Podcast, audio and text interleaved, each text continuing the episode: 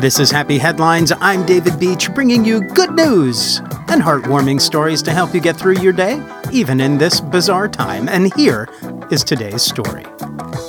Quarantine getting you down? Feel like climbing the walls? Well, you can.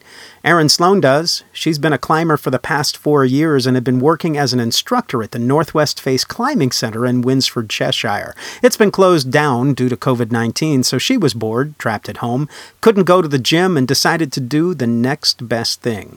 She transformed her bedroom into a climbing wall, an eight foot climbing wall, and it took her a week to build it. She shut her door, put on some music, and just started drilling. When she finished, First thing she did was call her dad and show him some pictures. He was pretty proud. Erin's pretty proud of herself as well. You see, she's aware of gender stereotypes in her sport, climbing, and she hopes to beat those.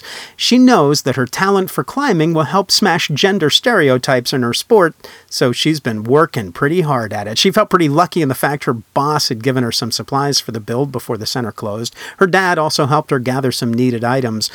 And then, after a few eight hour days of building and some pretty early starts, she built her wall. She said it had been about three weeks of no climbing at all, and she wants to keep up her abilities. Before the outbreaks hit, she would train about 80 hours a week on and off the wall, with off the wall training involving plenty of cardiovascular activities like running and cycling. She'd never built anything like this before, and it took some work. She does miss her family at the center and the walls there, but now she says she can have a home away from a home. And she does. Pretty clever, Erin. That's the way to climb up in this world and smash all those stereotypes you want. Thank you for listening. This is Happy Headlines. I'm David Beach. Hey, you can also check us out on Facebook. Search for Happy Headlines with David Beach.